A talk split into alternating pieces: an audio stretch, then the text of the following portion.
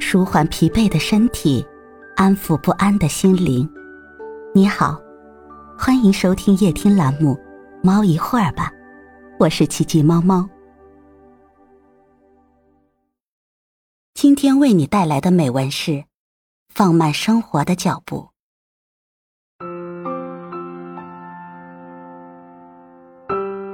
从前的日光很慢，车马。邮件都慢，一个问候要等上好多天。从前的月光很慢，有点咸，有点懒，在一杯茶里消磨整个黄昏，在半个梦里看星星满天。从前的脚步好慢，从一个村子到另一个村子要走一天的时间。从前的日子很慢，很暖，裹在淡淡的烟火里。日日年年，从前的手帕也好看，最是那低眉的女子，精致的一针一线。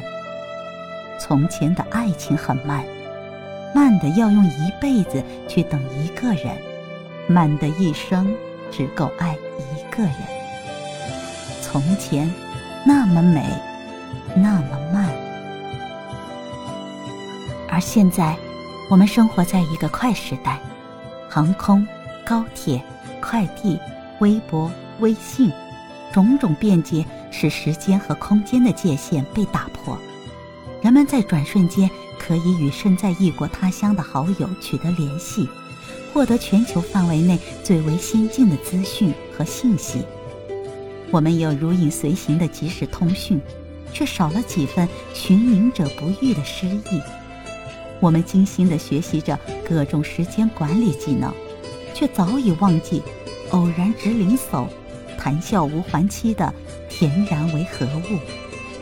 十几年前，朴树在一首歌里唱道：“这世界太快了，它从不等待，让我们很尴尬。”而十几年后的今天，这种尴尬似乎有增无减。在此现状下，始于二十大慢生活理念。在国内也开始被倡导，其支持者认为，只有习惯慢生活，才能够快速准确地找到定位，而不会迷失自己。要慢下来，是因为快让人错失了很多美好的事物。这种观念听起来很美好，但在快时代能否被广大公众所接受，恐怕是一个问题。慢生活到底是？唯有有钱有闲阶级才能享受的奢侈品，还是只要转变观念，人人便可践行的凡人理念，亦或是纵然衣食无忧后仍不应提倡的消极行为？答案只在每个人的心中。很久以前，有一只小老鼠在拼命地奔跑，乌鸦问他：“小老鼠，你为什么跑得那么急呀？快歇一歇吧。”我不能停，我要看看这条道的尽头是个什么模样。小老鼠回答后，便继续向前奔跑。过了一会儿，它又碰到了一只小乌龟。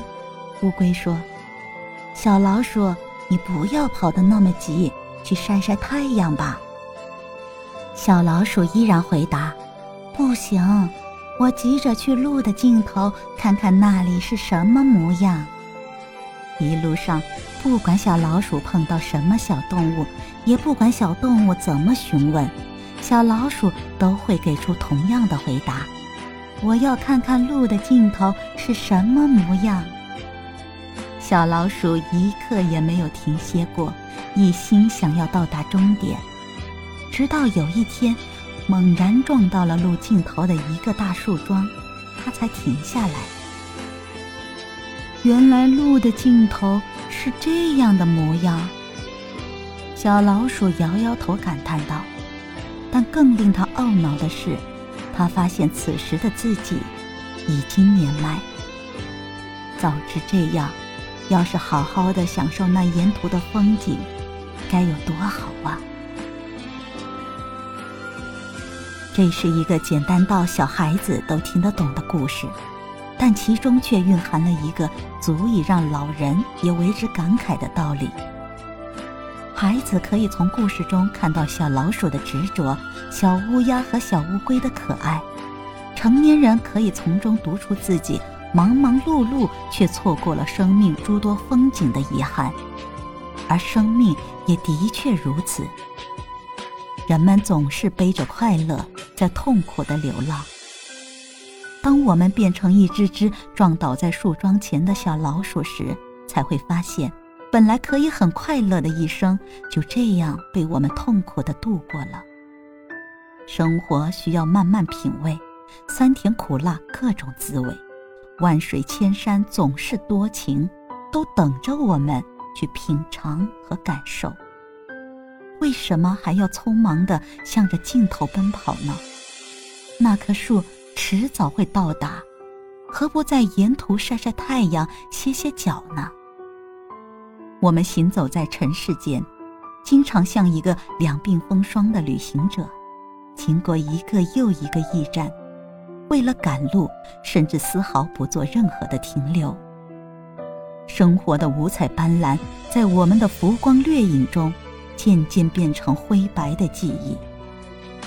我们自以为奔走在追求快乐的路上，却只能痛苦地感叹生活的艰辛。柴玲玉禅师有一首禅偈：“我有明珠一颗，久被尘劳关锁。今朝沉静光生，照破山河万朵。”每个人的身上都有一颗属于自己的明珠，但我们却常常因为随波逐流、追逐外在的快乐而迷失自我，忽视了这颗明珠。一碗热豆浆，五分钟喝完。与十五分钟喝完的区别是滋味，你给味蕾时间，味蕾才会给你真滋味。同样的，你给心灵时间，生活才会给你意味。马不停蹄的得到，就意味着要马不停蹄的失去。有些时候，该放下脚步，走慢一点，欣赏身边的美景，珍惜身边的人。品味生活的美好与悲伤。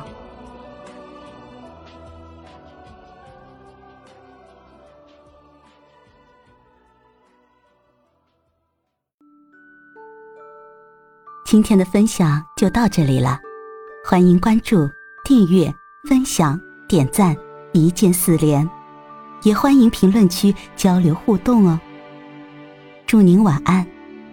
我们明天再会。